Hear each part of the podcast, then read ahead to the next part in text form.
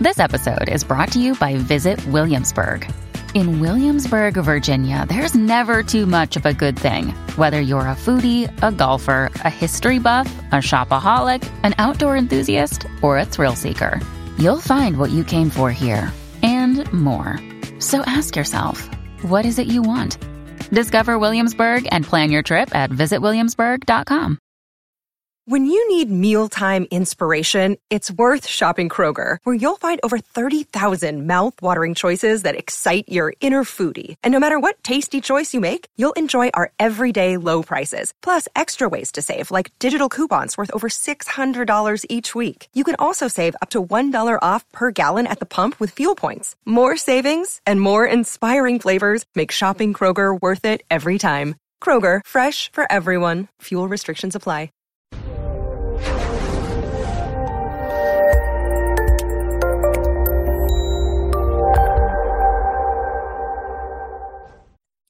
This episode was pre-recorded as part of a live continuing education webinar. On-demand C E Us are still available for this presentation through All C E Us. Register at all C E Us dot com slash Counselor Toolbox. Welcome, everybody, to today's presentation, Trauma-Informed Care Clinical Issues. So this is the last in our six series. session series on trauma-informed care. And we're really going to focus on wrapping everything up and kind of summarizing and tying it up in a nice little bow today. We're going to define trauma-informed prevention and treatment objectives. So once you do the assessment, once you get somebody in, once you've got an organization that's trauma-informed and responsive, then what do you do? We'll highlight some treatment issues, understand when and how to make referrals to trauma-specific services, and we'll talk about what those are, and explore trauma-specific treatment models, integrated models for trauma, and some emerging interventions. Trauma-informed care places considerable effort in creating an environment that helps clients recognize the impact of trauma and determine the next course of action in a safe place. So they may not even realize that trauma is still impacting them or impacting them. And once they start coming to that realization, they may start looking back and going, okay, now I see why I'm making all these unhealthy choices. What is my next best course of action? And it's up to us to create that safe place for them to explore what that course of action might be. Trauma-informed care also focuses on prevention strategies to avoid re-traumatization in treatment. So obviously, we don't want to traumatize anybody, but we don't want to re-traumatize anyone. Even those people who don't realize that they may be dealing with some traumatic reactions, um, you know, we want to make sure we don't inadvertently re-traumatize them and trigger um, trauma symptoms. We want to promote resilience, and we want to prevent the development of trauma-related disorders. Most people go through a traumatic event and don't develop P T S D. Most people. It happens that sometimes people do, but most of the time they don't. So we can get in there and provide prevention and early intervention services in order to prevent it from becoming a problem. If someone does start developing acute stress disorder or P T S D, we can provide services to keep it from worsening, to keep it from making their depression relapse, to keep it from spiraling out and causing more mental health and, and physical problems. So prevention isn't just prevention of trauma or re-traumatization. It's prevention of further problems um, when at all possible. The first thing is to establish safety. And we have personal safety, which is what we often think about. We want to make sure that areas are well lit, clients don't feel unsafe when they're in the lobby or in our office or walking down the halls or going to the bathroom. Bathrooms are big trigger places for a lot of people. So making sure that, you know, people do feel safe and uh, when they're in your facility. But we also want to make sure that they're safe from trauma symptoms. We want to make sure that they're safe from things that are going to trigger those symptoms. And or if they are triggered, we're able to help them de-escalate and and get grounded again. Because, you know, sometimes during a session, they will have a flashback. There will be a trauma symptom. And, you know, we don't want to traumatize them in order to bring it out. But when those do happen, they need to feel like they're in a safe environment to handle it. I mean, think about a little kid. When something bad happens, what do they do? they run back to home base. They run back to their caregivers and go, okay, that, that was really pretty awful. And the caregivers say, you're safe now. I'm sorry that happened. I'm sorry you're going through that, but let me help you deal with it. And that's what we want to do. So we can't prevent the trauma symptoms, but we want to make sure that they feel safe and secure and not like they're flapping out there in the wind. We can help clients gain uh, more control over trauma symptoms and even label them when they arise and use grounding techniques when flooded with feelings and memories. So when they start to have, they start to dissociate, for example, you know, you, you start to see that spaced out look coming on. You can help clients get focused, you know, bring them back to the present, label what's going on, talk about why it happened, and get grounded um, back in reality, back in the moment. So using mindfulness techniques, having them look around and identifying three things they hear, three things they smell, three things that they feel, um, you know, that's a good way to get them focused on the present. Or having them look at an object and have them tell you five things about this object. It's it's blue, it's a water bottle. Um, whatever it is, it helps the person get refocused in the here and now and get kind of get out of their own head. Establish some specific routines in individual, group, or family therapy, such as having an opening ritual or routine when starting and ending a group session. Um, a structured setting can provide a sense of safety and familiarity. Now, this that is a recommendation that comes out of the treatment improvement protocol. I will tell you from clinical experience, this can also backfire wickedly on you if the person that you are working with was a victim of ritualized abuse. Sexual abuse especially um, often has a, a ritual component to it. Um, so, you know, each night after the person went to bed, you know, the lights would go out and something would happen, and then they would hear dad or whoever it was coming down the hall. So there was a specific routine. So dark lights, um, a specific time, being told that you have to be quiet. Um, there are certain things that can reactivate um, or bring back a sensation of being in that um, situation again. So do use routines and rituals very, very carefully with your clients, and only once you know what their history is. Um, some clients, you know, um, in, in substance abuse treatment, a lot of times they will end twelve-step meetings, for example, by saying the Serenity Prayer. Well, if the person was victimized by somebody who happened to be a pastor or a priest, that might be triggering as well, as is, you know, some people just don't like to be touched. Hand holding and hugging might not be appropriate. So, you know, being aware of, you know, what usually happens, like in A A meetings, generally there's a lot of hugging and a lot of hand holding and saying the Serenity Prayer, all of which can trigger people. So if you've got somebody who that might be a trigger, brace them ahead of time, help them figure out how to set boundaries, and or that might not be the best support place for them right now. Maybe later, but maybe not right now. Facilitate a discussion on safe and unsafe behaviors. Have clients identify on paper behaviors that promote safety and behaviors that feel unsafe for them today.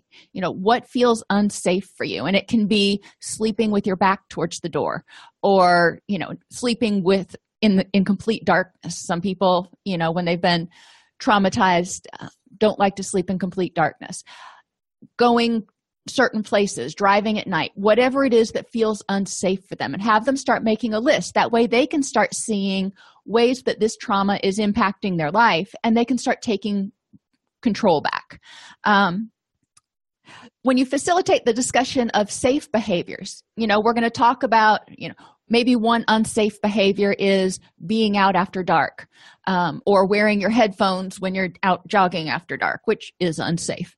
Um, so you want to talk about, okay, if you want to go running after dark, what's a safe way to do it? You know, maybe go to the gym and run on a treadmill, or, you know, figure out something. Um, but talk about ways to help people be safe and not have trauma negatively impact their lives to where they're feeling like they're, you know, locked in. You can refer to Seeking Safety, a treatment manual for P T S D and substance abuse. This menu-based manual covers an array of treatment topics. One of the therapists that I worked with in Gainesville used this exclusively with her groups, and it was phenomenally effective. Um, she was a phenomenal therapist, but it was phenomenally effective. So I would highly recommend, if you're working with a population that has a lot of trauma issues, I would highly recommend at least looking at this resource um, to consider adopting it. Um, you know, it's good. And encourage the development of a safety plan. So when you're at home, what can you do to feel safe? When you're here, what can you do so I can help you feel safe? And what can we do as an agency to help you feel safer?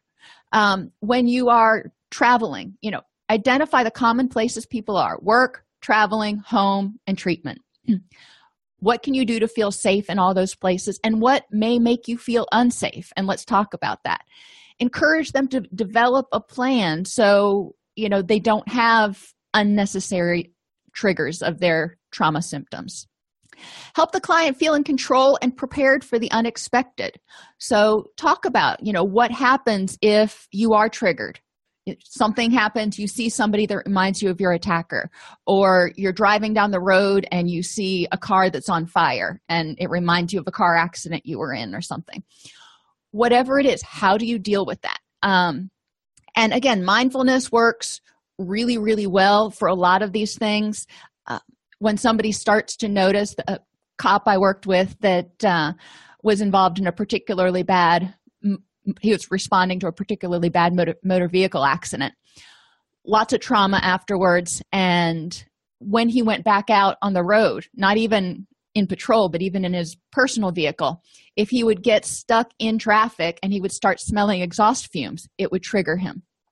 So he started learning how to stay in the present and stay focused on what was going on. Um, sometimes he would sing to a song on the radio. You know, he had a certain C Ds that he would put in that he could focus on. Um, sometimes he would use mindfulness techniques and look around and see how many red cars were surrounding him. He had a variety of different tools that he would use, but it helped him stay focused in the present. And he also, at that same time, was reminding himself that I am safe. This is not that same thing happening again. Um, encourage thinking about how supports will respond and connect in the event of another crisis. So should something bad happen again, and not to say that whatever the trauma was is going to happen again, but there could be another crisis. You know, um, you know, somebody who's been traumatized by a car wreck or something may be traumatized again when there's a tornado that comes through and rips the roof off their house. You know, there are a lot of things that can happen, unfortunately. So what supports do you have in the event of another tra- traumatic event, and how can they best respond to help you? Let them know that ahead of time. What do you need from them? Encourage thinking about future steps that could make the client safer and prevent a recurrence of traumas that have happened. You know, how can you just generally stay safe? You know, how can you protect yourself if you're going out dancing? Um, if you're walking home from work, if you're going through the parking garage at night, how can you be more safe? You know, walking around glued to your tablet and not paying attention to your surroundings, that's not a way to stay safe. So encouraging people to do that.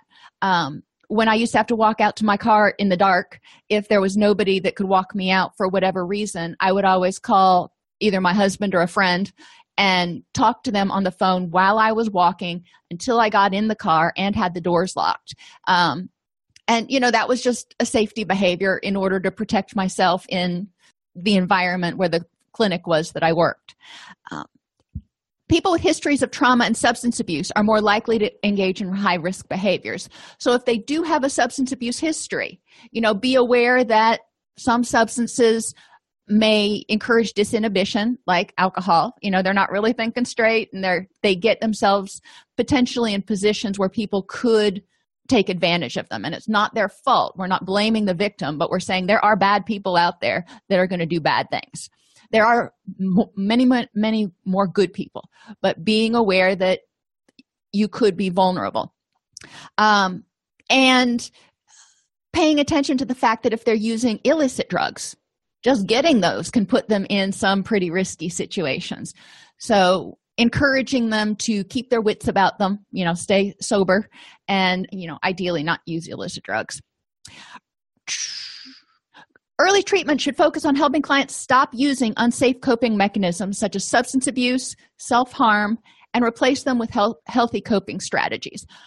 My goal usually when I'm working with people, unless substance abuse cessation is a primary goal, um, or if they meet the criteria for um, a substance use disorder, then it obviously will become a primary goal, potentially. Um, but if they're drinking a little bit more than, you know, I would like to see, you know, a little bit more than healthy, um, or if they're engaging in some self-harm behaviors, I want to see them be safer. So instead of cutting, you know, that's obviously not something that is safe, using an ink pen to write, you know, a red ink pen to write on their arm. Is that a super healthy coping skill? No, but it's a step down. It's not self-injurious at that point. Um, ideally, you know, you wouldn't have to have that intermediary step, but if the person has these ingrained coping skills um, that they have been using, what else can they do that's in an intermediary that is less destructive, less harmful? Balance preparation for recurrences and all that kind of stuff, and the realization that you just can't prepare for everything. So, yes, you can have some backup plans, but you can't prepare for all possible traumatic events. So what is your plan, if you will? Have a plan for when you can't plan, you know, take a breath, you know, generally that's the first thing I have people do is take a breath and think, okay, what is the first thing I need to do to get myself and or my family to safety? Scenarios, when we're talking about establishing safety, someone who has been date raped before, when they go out um, again, when they start dating again, How are what's going to trigger them? What's going to feel unsafe? And how can they make sure that they are in a safe situation? Pe- people are unpredictable. I wish I could say that psychology was an exact science, but it's not. Um, helping people figure out how they are more empowered and more in control is, you know, going to help them. Someone who is a survivor of a home invasion, how can you feel safer? Um, you know, they may have idiosyncrasies with alarm systems, you know, because alarm systems can be disabled or turned off or cut. You know, B T K did that. So, you know, that kind of freaks me out. I like dogs. Dogs are good. Dogs will bite people. Um, if there was a natural disaster, for example, the fires in California, how can people prepare and protect themselves to establish safety? Maybe they have a um, house-wide fire suppression system and sprinklers on the outside in order to keep, you know, the area right outside their house from getting getting burned in the event that it's possible to even prevent it. Sometimes those wildfires are so massive and so powerful, you just can't. So in that instance, when you find out there's a fire, how do you get out? What do you pack? Where do you go? You know, have an exit plan. If there's a house fire, how do you protect yourself? You know, encouraging people to get the local fire marshal to come in and audit their house, make sure there's no fire hazards, um, educate them or have them educate themselves about fire hazards. You don't want to use um, extension cords that are connected. You don't want to have paper near outlets or extension cords. You know, all those things. You know, have them do some research. You don't have to spoon feed that to them because that's more education and psychoed than it is counseling, but encourage them to go online and find out how to be fire safe. If they were the um, victim of child neglect, you know, how can they feel safe again? When they were little, the people who were supposed to take care of them didn't. So how can they help themselves feel safe again? Because they probably don't trust their caregivers. They probably don't trust their family if they were in a situation where nobody helped them when they were knee-high to a grasshopper. So how can they build trust with any other person and start having a meaningful relationships? And car accidents. You know, if somebody's in a car accident, they may not want to drive again. They may be triggered by the smell of exhaust fumes. There are a lot of different things that may trigger them. How can they be safe? You know, some people will say, well, I'm not going to travel during rush hour, or I'm going to take back roads, or I'm not going to go on the interstate. Some of that is more or less practical, but, you know, baby steps. You know, right now, what can, what do you need to do to stay safe? How can you feel safe when you're in your car? You know, maybe not tailgating and getting out of the way of people who are tailgating, you know, being an excessively defensive driver. Those are all things people can do to increase their chances of being safe and not having a recurrence. Prevent re-traumatization. Examples where we may unintentionally re-traumatize someone. A compassionate inquiry into the client's history can seem similar to the interest shown by a perpetrator many years before. So sometimes in that grooming phase, if the person was a victim of um, uh, child, sexu- child sexual abuse or pornography especially, the child was groomed by somebody. And it can feel w- weird. It can feel invasive. Direct confrontation about behavior can be seen by someone who's been abused as a sign of Im- impending just, impending assault.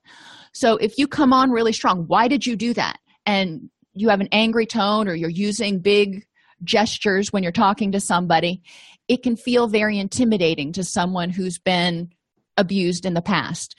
Uh, so we just want to be cognizant of how we might come off to others and how it might replicate their past. We can't, I mean, I'm, I'm not going to say that we're going to be one hundred percent on par one hundred percent of the time and never do anything to trigger anybody. That's just not practical. But we can be as cognizant as possible, you know, be compassionate with clients instead of aggressive, because that's just going to get you so much more anyway, flies and honey, something like that.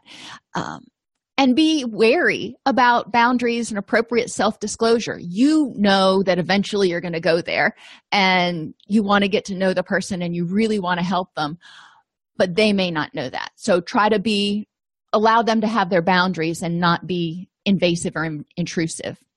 Be sensitive to the client's needs. Don't ignore their symptoms and demands when clients with traumas are triggered and act out, because doing so may, may replicate the original trauma. So if they walk out of a tense group, you know, don't ignore them and just let them walk out. But likewise, don't make them come back and sit down and force them to tolerate the distress, because they may not be able to do that at that point in time with the skills that they have. Or if they avoid particular clients or topics, it could be that that's too scary for them, or those particular clients they're having transference reactions with, and it's just too much in terms of trying to deal with learning about their trauma and basically addressing somebody that reminds them of their of the perpetrator. Be mindful that efforts to control and contain a client's behaviors remind them of being trapped as part of the trauma. So if they were trapped physically, or if they were told that they're not allowed to, you know, this is a secret, you can't tell anybody, um, or if they were trapped in a fa- neglectful or abusive family environment and they just couldn't get out. Um, and parents were constantly disciplining them, put, sending them to their room or ignoring them. You know, we could inadvertently replicate those if we're not careful. So we need to make sure that clients feel like they have a voice, they feel like they're heard, and they don't feel like they're they're ignored. Listen for specific triggers driving clients' reactions and help the client identify these cues and understand their reactions to behaviors. So if each time a client hears a fire engine go by, they tense up, you know, you can identify that. And so each time a fire engine goes by, it seems like you tense up. Tell me what that's about. Help them, you know, identify what that means, because they probably don't even realize that they're clenching their fists and tensing up or getting, um, changing their demeanor in any way. So help them notice some of those things so they can start pe- being more aware and cognizant of their environment and addressing those triggers, you know, realizing that it's just a fire, fire um, truck going down the road. No big deal. It'll be fine. Provide psychoeducation. Education can play a pivotal role in enhancing motivation, normalizing experiences, and creating a sense of safety. Let's tell clients what these symptoms are that they may experience, how those symptoms actually make a whole lot of sense, and what alternatives are out there. Normalize it for them so they don't feel broken. Understand the client's expectations and reasons for seeking help. Are they seeking help for their trauma? What do they expect is going to happen? And if they're not seeking help for their trauma, you know, maybe they want their depression to remit. Okay, well, that's still our goal, is remission of depression. Now, if part of their depression may be caused by disempowerment during their trauma, you know, it'll all kind of weave together. But we need to make sure that the treatment plans are strengths-based and client-guided, individualized, because they're the ones that are going to, you know, participate in treatment, and they're going to stay more motivated to achieve the goals they want to achieve as opposed to what you think they need to achieve.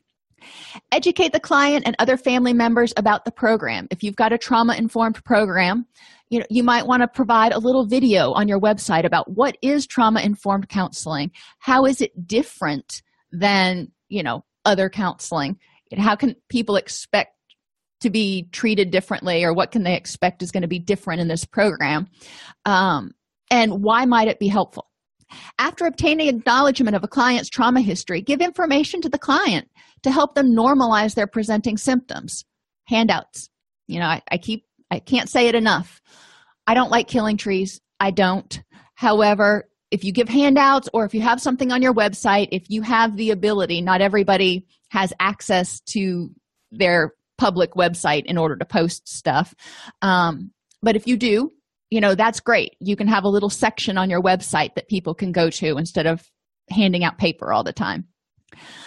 Highlight potential short-term and long-term consequences of trauma. We talked about that the other day. Explore various paths to recovery and underscore that recovery is possible. So various paths. You can hit this trauma head-on. You know, we can talk about it and, and go there. You can, we can work on your depression, and as you start getting more energy and feeling better, we might start talking about how the trauma might be contributing to it. Um, there are multiple different ways to address trauma. You know, we can do it through talk therapy. I can give you a referral to E M D R, um, and it, just providing them different options so they don't feel trapped. SELF is a group curriculum. Safety, regulating emotions, addressing loss, and redefining the future. So you can Google that, find it online. Um, it is not free. It's another manualized curriculum, but you, I believe you can buy it on Amazon.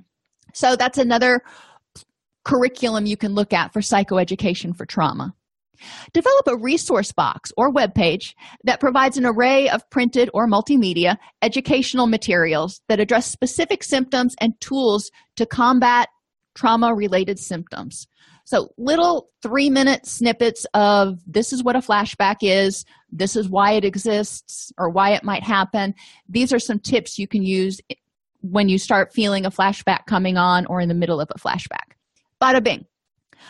You can provide information about treatment options and therapy approaches, advantages of peer support, and steps in developing specific coping strategies like mindfulness, distress tolerance, vulnerability prevention, cognitive behavioral stuff, cognitive processing therapy, any of those tools that you're going to use out of out of those things, you know, small little chunked bits of information, preferably in video with a worksheet that people can either print out or look at online, but time is limited, I understand. Trauma-informed peer support is important because living with a history of trauma can be isolating and consuming and can reinforce people's beliefs about being different, alone, and defective. So even though we're saying, you know, this happens to a lot of people, well, who are those people? If if you can't actually see those people, then you're kind of wondering where they are. And as people are dealing with trauma, it's exhausting. So dealing with that can feel all-encompassing and all-consuming, and you know, their mood may not be great for even a couple of weeks because they're dealing with it and they're exhausted and, you know, depressed, anxious, angry, a whole mess of emotions. Um, so they may not want to socialize with other people or may not feel like other people can handle their emotional intensity. So they kind of withdraw. And this withdrawal can lead them to feeling isolated and different and alone. Trauma for treatment... Treatment for trauma effects can be inadvertently strengthen clients' beliefs that there's something wrong with them. So having them come to a trauma-specific program inadvertently communicates, you need to go to this specialized program in order to deal with your stuff. Well, no, you know, which is why we really want everybody to employ a trauma-informed care approach, because trauma is not unique. you know, more than sixty percent of people have been exposed to trauma. So it is not unique, and they don't need, you know, it's it's not specialty services in that sort of way. So we want to help people understand that treatment and needing to come to treatment is a perfectly natural reaction because you were confronted with something you didn't have the tools to deal with. You know, um, if your car broke down and you didn't know how to fix it, you would go to a mechanic and say, help me fix my car. Or maybe you would go to night school and learn how to fix your, your car, but you wouldn't be able to do anything about it. So helping them understand that it's just, it's something that happens, and sometimes you don't have the skills and tools to deal with it. Treatment helps you get those. That's all it is. Peer support can break the cycle of beliefs that one is damaged, nobody understands, and no one could tolerate my story. People, you know, talk, people get to share their stories a little bit, and it, it has to be done carefully. Um, peer support programs need to be very, um, very well monitored so you don't traumatize the peers, and so it doesn't end up self-perpetuating. Peer support provides opportunities to form mutual relationships, learn how one's history shapes perspective of self, others, and the future. So somebody may say, you know, the entire time I was growing up, I felt like nobody understood me and nobody could, you know, get how I felt about things because they didn't know about all these secrets. And then they can start sharing how that affected them during their formative years in middle school, high school, college. Um, but, you know, obviously if the peer is in leading or a, a participant in the peer support program, they're saying, but I overcame it. You know, this is how I'm dealing with my trauma. Peer support provides opportunities to move beyond trauma and see people who have moved beyond trauma. Not only are other people traumatized, but other people have moved beyond trauma, and there is life afterwards, which provides people the opportunity to mirror and learn alternate coping strategies. So they can talk about, you know, what do you do when you have a flashback, or what do you do when you start to space out, um, and share with each other. Peer support is an interactive process, not a definitive action where someone fixes the problem. So the peer's not going to go, okay, you're having a flashback, this is what you need to do. It's an interactive process where the peer is going to say, been there, it really sucks, this is what works for me, I'm wondering when this has happened to you, what's helped you. I mean, it's just going to be a talking process and support. Um, and the peer support programs that they talked about in the book, in the treatment improvement protocol, were not groups. They were actually individual peer and peer in person um, that were paired, and, and they would meet at the facility. So it wasn't a group sort of situation. Provide education on what peer support is and is not, and the value of using the resource, co- because peers are not therapists, so it's not the time to go delving into past issues. Use an et- established peer support curriculum to guide the peer support process, which Intentional Peer Support and Alternative Approach is a workbook that highlights four main tasks for peer support: helping people build connections, helping people understand their own and others' worldview, developing mutuality, and helping each other move towards set and desired goals. So this is another one that you can look up and use as a resource, which was recommended in the treatment improvement protocol. Normalizing symptoms gives considerable relief to clients who may not have thought that their symptoms were treatable.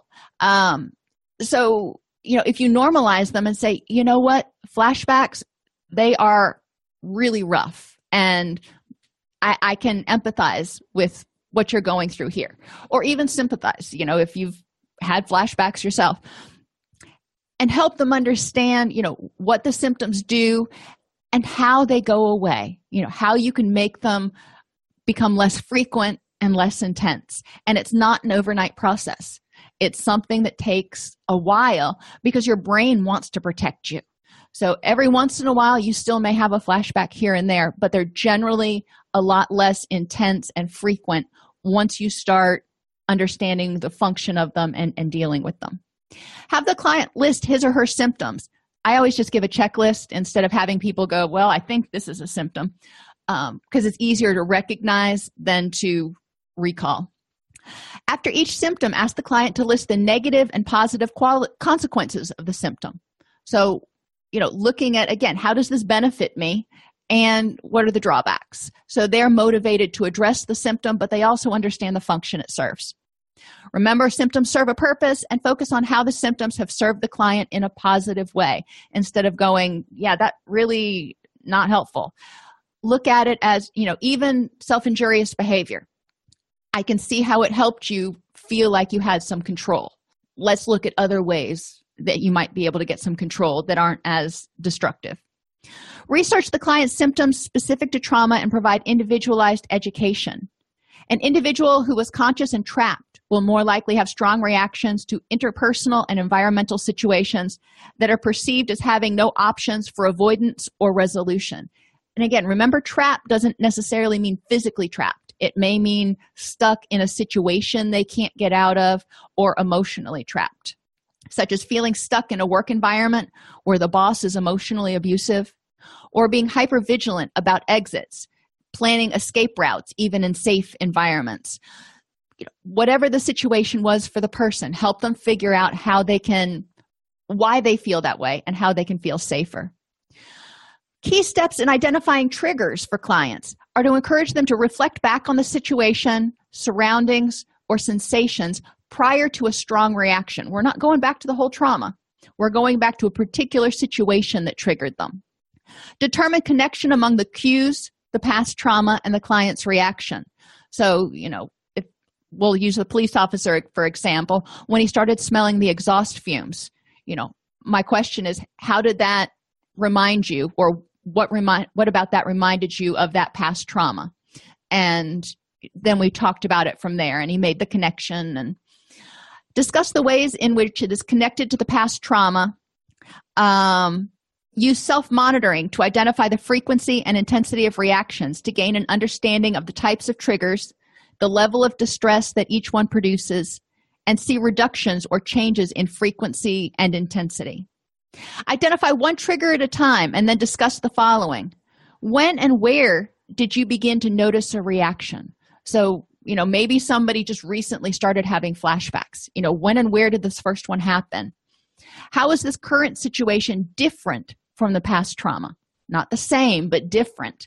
So we're encouraging them to get in the present moment and experience their safety. How are your reactions to the current situation similar to your past reactions? How did you react differently to the current situation than to previous trauma? So, you know, what are you doing positively now that's protecting yourself, that's helping you feel safe? How are you different today? And this can be positive and negative, but how are you different today than you were when you were triggered the first time, and then what you were when you were a, the victim? You know, maybe you're older, maybe you're wiser, maybe you're stronger. Maybe, what it, what is it? How are you different? What choices can you make that help you address the current situation or trigger? So this thing is going on. Maybe it's a smell.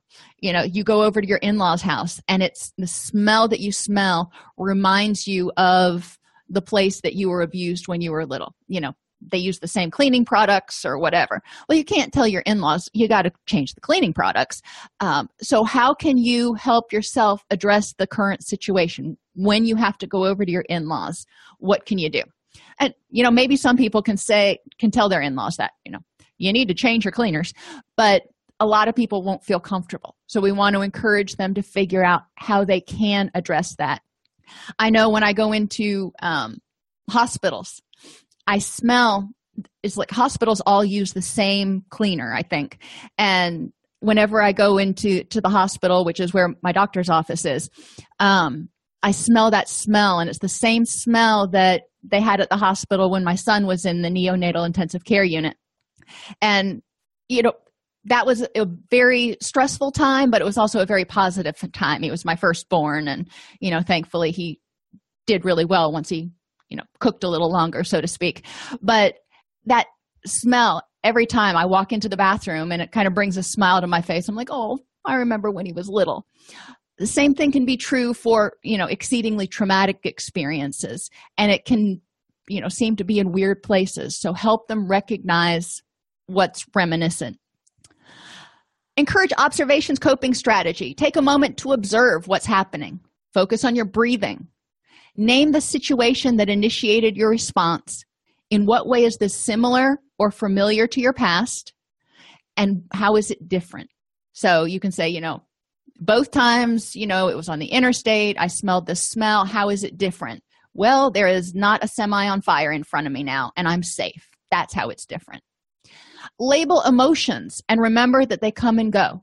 And this is one of those um, radical acceptance mindfulness techniques, thinking of emotions like clouds in the sky. They just come and they go. And, you know, you don't want to try to struggle with them and hold on to them. They will pass if you don't feed them. Recognize that this situation does not define you or your future. It does not dictate how things will be, nor is it a sign of things to come. Even if it is familiar, it's only one event. So somebody who was abused in their past um, as, as a child, they get into a relationship with somebody and it becomes domestically violent. Well, that's very similar to their past, so it's going to trigger them. But this situation right here does not define your future. It is one event of domestic violence, and you can choose what to do with it henceforth in, in your life. Encourage people to validate their experience. You know, if it was terrifying, it was terrifying. It doesn't matter whether other people think it should be or shouldn't be. If you felt terrified, that's how you felt, and that's okay. Ask for help because you don't have to do this alone. You know, have people that you can call on when you're having a bad night, when you're feeling uneasy. Remember that this too shall pass.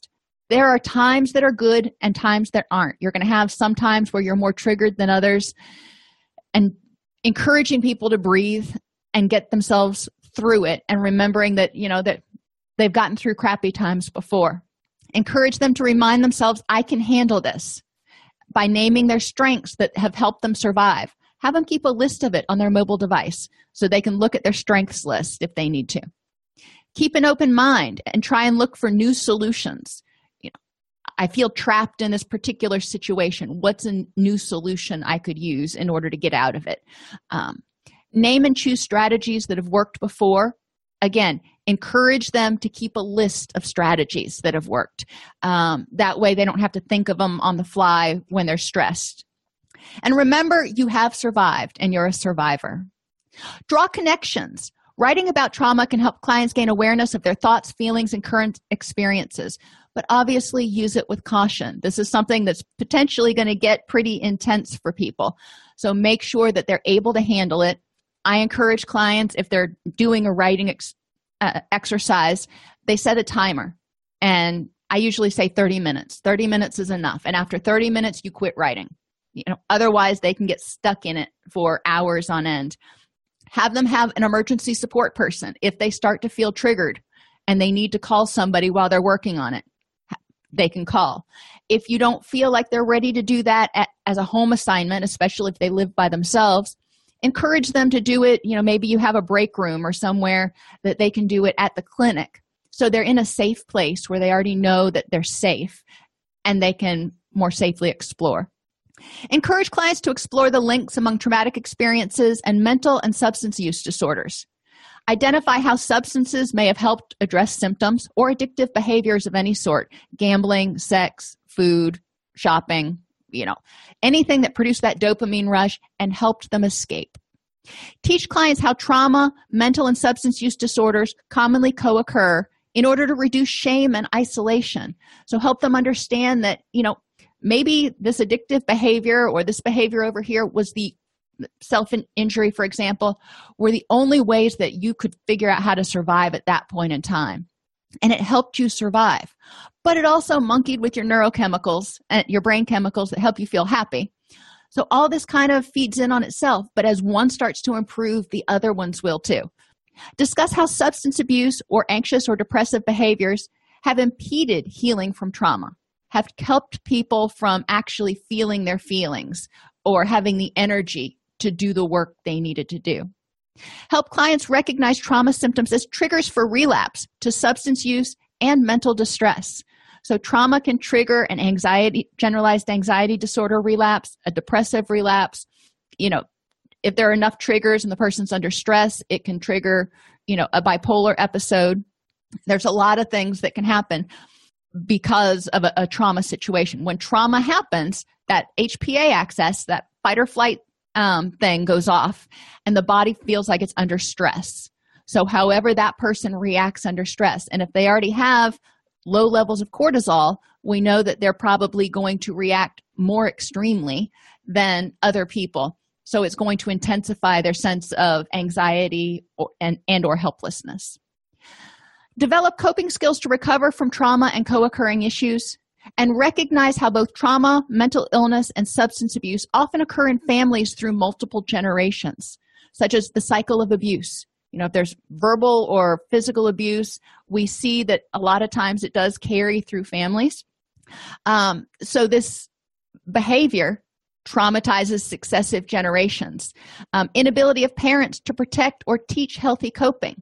So if you've got great grandma and she didn't have the skills to deal with life on life's terms, and she struggled, she was depressed and anxious and traumatized, um, and then she had kids, she didn't she can't she didn't have anything to teach, you know, unless she knew that she had deficient coping skills and picked some up along the way.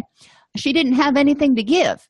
So then those people grow up, they don't have any coping skills, because we're not born with them. We kind of muddle through and figure some out. But, you know, they don't have the benefit of having spoon-fed, having been spoon-fed coping skills.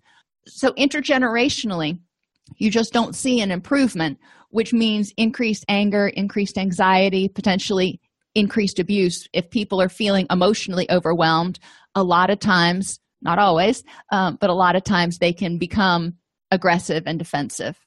Teach balance. It's a myth that every traumatic experience needs to be expressed and every story told. You know, sometimes you don't need to go through every single nitty-gritty. That's up to the person. Working with trauma is a delicate balancing act between the development and our use of coping strategies and the need to process traumatic experiences. Too much trauma can trigger dissociation, shutting down, or becoming just emotionally overwhelmed and feeling like you're drowning. But too little focus on trauma can reinforce avoidance and confirm the client's internal belief that it's too dangerous to deal with the aftermath of the trauma. Um, one of my clients likened it to Pandora's box. You know, he was afraid that if he went there, he'd never be able to get the lid shut back on Pandora's box. So it was too dangerous to even go there. He was just going to leave it locked up in his little mental attic. Uh, traditional desensitization processes start at a very low level of distress, gradually working up through a hierarchy of trauma memories and experiences until those experiences produce minimal reactions when paired with the same coping strategies, such as relaxation. So think desensitization and then fear of spiders. You know, that's, you know, basically what we're dealing with. First, you want the person to imagine being in a particular situation which may be triggering for them, and learn how to de-escalate themselves so they can imagine being in that situation and it doesn't cause a stress reaction.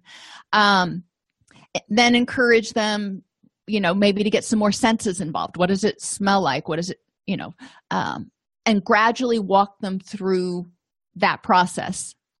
Subjective units of distress scale is something that you can hand out to clients so they can tell you, you know, particular situations that they encountered in the last week. You know, what situations did you encounter that were a sixty or above? And let's talk about those. And what situations did you encounter that were below sixty that used to be above sixty? And why are those different now? So you want to see the symptoms and the distress going down. You know, it's not necessarily going to get down to a zero. And I tell clients that some things are just always going to, you know, give you a little bit of pause. But, you know, you're going to get down to the fact that you feel you feel good most of the time. Build resilience. Encourage mindful mindfulness and thought awareness. If clients are aware, you know, they wake up in the morning, and we know that, you know, sleep deprivation tends to put people on edge anyway, because the H P A axis stays a little bit more activated. People are tired, not thinking as clearly.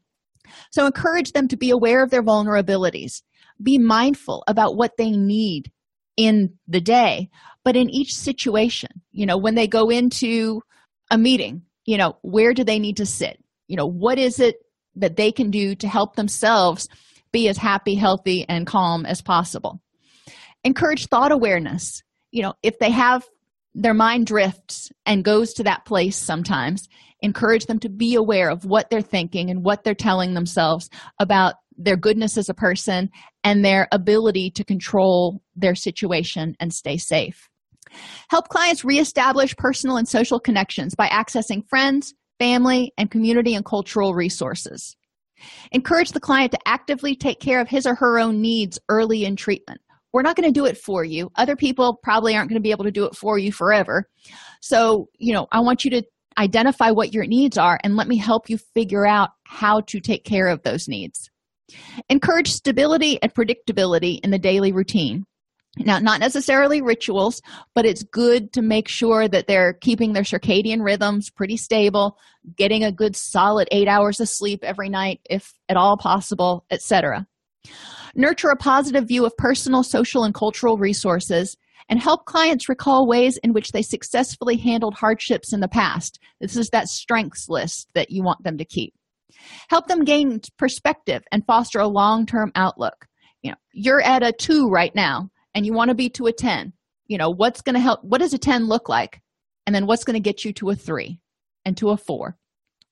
Help maintain an optimistic outlook. Visions of good things in life can keep people going even in the hardest of times. So encourage them to, you know, this thing right here not going so well. What are three things in your life that are going well? And then as treatment progresses, maybe they have a particularly bad week and have more flashbacks than usual or something.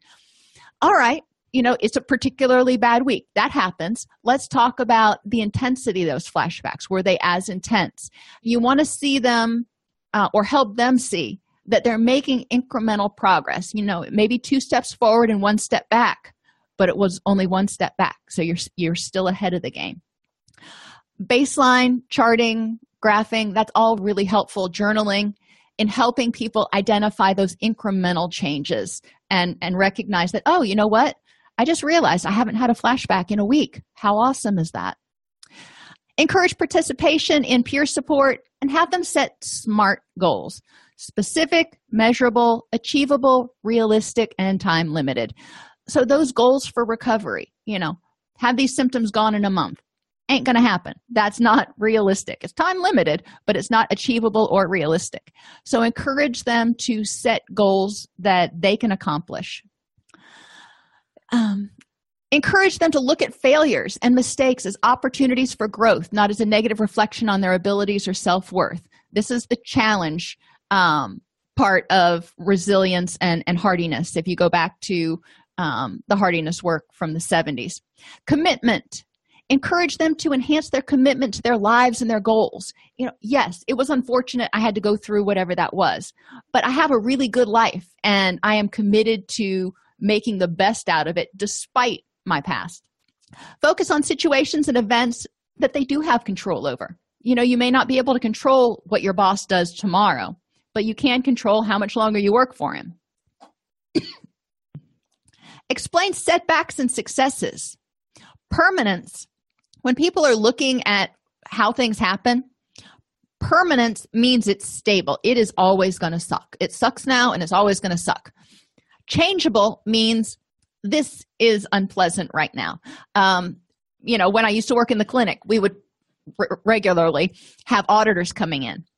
And when auditors, we knew an auditor was coming in, you know, that particular couple of weeks was really pretty unpleasant usually. Um, but the in between times were fine, and it wasn't necessarily stable. You know, if you got your treatment team to make sure their documentation was, you know, beautiful, then when auditors came in, it was like, you know, no biggie. What file do you want? I don't have a problem with it. So it isn't, that isn't stable. It is changeable. You can make it better. Pervasiveness. Is it is global or specific? So when something happens, does the person say, I am bad, I am faulty, I am flawed? Or do they say, that was an unfortunate event, or I am not perfect, or whatever? And internal versus external attribution. Do they look at things as being all their fault, or do they look at things as being everybody else's fault and not, not, nothing to do with them, or somewhere in between? Address sleep disturbances. Educate clients about the importance of sleep in setting and settling the H P A axis, or, you know, what I call their threat response system. Identify habits that interfere with sleep and develop a sleep routine. You know, some people who've been traumatized are not going to be willing to sleep in one hundred percent darkness. If you can get them to be, agree to sleep with a sleep mask, then they can pull the sleep mask up if they need to see something. That will help. Um, so talk about different things that they can do and encourage them to develop a sleep routine of the same three things they do every night before bed to cue their body in that it's time to start winding down. Support empowerment and build trust by providing effect- effective informed consent so clients know exactly what they're walking into. Empower clients to make choices and assume an active role in treatment and establish a sense of self-efficacy. They have a say in what's going to happen. And you know what? They're experts on themselves. Go figure. Acknowledge grief and bereavement. Traumas cause a variety of losses: emotional, cognitive, interpersonal, environmental, and physical. So we want to encourage people over time to look at those. And I want to acknowledge, yeah, you know, that... that happened, um, and, and you had that loss because of the trauma. So let's talk about it. And they need to work through the grief process for each one of those things. And sometimes it'll be a one-session deal. Sometimes it'll be a one-month deal. But, you know, they can work through those and come to a level of acceptance of why things are the way they are now. Um, risk factors for chronic bereavement, per- perceived lack of social support. So if they don't feel like anybody was there for them. Concurrent stressors in the past six months, so they were already worn down. Ambivalence about the loss. They're not going to start really dealing with it if they're ambivalent about it. They're just going to be like, whatever. And back in the back of their mind, they may have, you know, stronger feelings about that. And a history of mental health or substance abuse issues, which could be triggered because of the losses. Signs of destabilization include increased substance use or other unsafe behaviors such as self-harm, driving too fast, increased psychiatric symptoms, increased symptoms of trauma, helplessness or hopelessness, either expressed verbally or behaviorally. So obviously if they go, I, I don't feel like any of this makes a difference, that's verbally. If they quit coming to treatment, you know, they start, you know, just not showing up for their sessions, that may be a sense of helplessness and hopelessness. You know, why should I even bother? Why should I try? Difficulty following through on commitments, isolation, and a notable decline in daily activities, including self-care, hygiene, care of children or pets, and going to work. So, you know, kind of look for all of, any and all of these. Other treatment issues include engagement. Clarify the situation through discussion, reinterpreting client saying, I can't to I won't. I have the ability to choose what I'm going to do. I can do it, but I'm choosing not to. And I won't to I'm willing. You know, so helping them see, yes, you have a choice about it. Let's see if I can convince you why it might be helpful.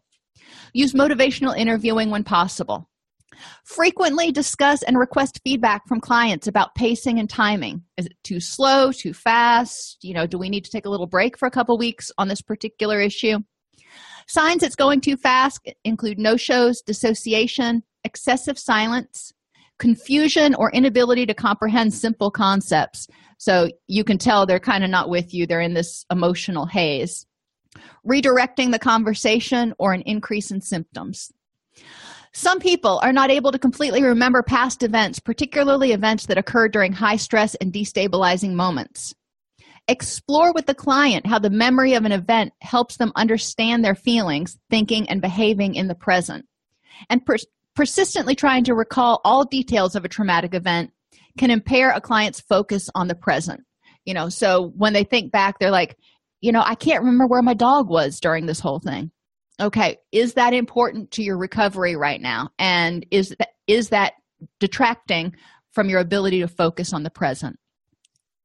So what we want to do, establish safety, prevent re-traumatization, provide psychoeducation, use trauma-informed peer support, normalize symptoms, identify and manage triggers, help clients draw connections, teach balance between recovery and and you know, trauma, you know, you can't plan for everything. And with recovery, your whole life cannot revolve around this trauma recovery. You know, you need to have this over here, but then you need to have a life, and you need to have some fun, and you need to have some relaxation.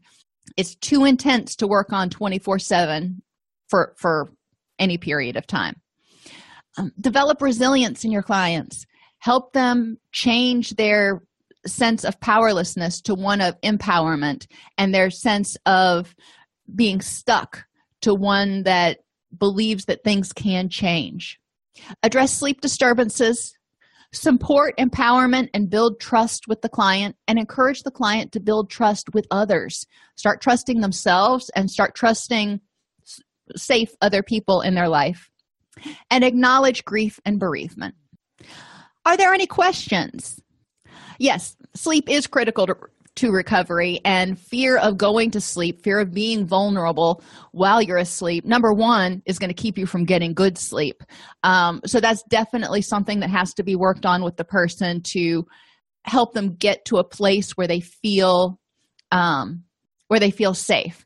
And when I worked with the with veterans in in, in Florida, um, some of them, you know, they would when we go to sleep. When they would go to sleep, they would keep a light on. So when they woke up, they would get oriented a little bit better. Um, some of them, you know, they knew they were going to have nightmares because they had nightmares every night, and they were afraid to go to sleep because they didn't want to go there. Um, with a lot of them, E M D R really helped. Um, the V A also was not um, shy about prescribing sleep aids like Seroquil to help them sleep and stay asleep. Um, so there are things that can be done. A lot of times clients will not want to medicate because they will not want to feel drugged or drowsy, because that may also re-traumatize them. Um, so talking with them about how can we help you feel safe? How can we help you get good sleep? Is it not, is your fear of sleep because you feel vulnerable? How can we address that? Is your fear of sleep because you, quote, know you're going to have a nightmare as soon as you go to sleep? That's a whole different thing that needs to be addressed. Or is it both? And and work together with them, work with them to figure out how to best address those things. Um, the nightmares also do seem to remit quite a bit with cognitive processing therapy as they actually work through the trauma and fully process what happened, um, but that does that's not an overnight process. That's twelve to sixteen weeks. So, you know, if you work with a multidisciplinary team, get the doc's input, get the client's input on what they're willing to do and what they feel safe doing.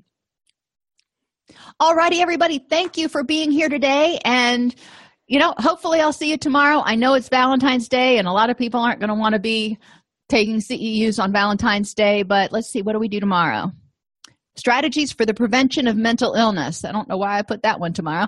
Um, so ha- everybody have an amazing day. And if I don't see you tomorrow, have an amazing Valentine's Day, and I'll see you Thursday.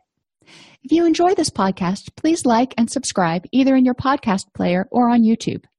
You can attend and participate in our live webinars with Doctor Snipes by subscribing at all C E Us dot com slash Counselor Toolbox. This episode has been brought to you in part by all C E Us dot com, providing twenty-four seven multimedia continuing education and pre-certification training to counselors, therapists, and nurses since two thousand six. Use coupon code Counselor Toolbox to get a twenty percent discount off your order this month.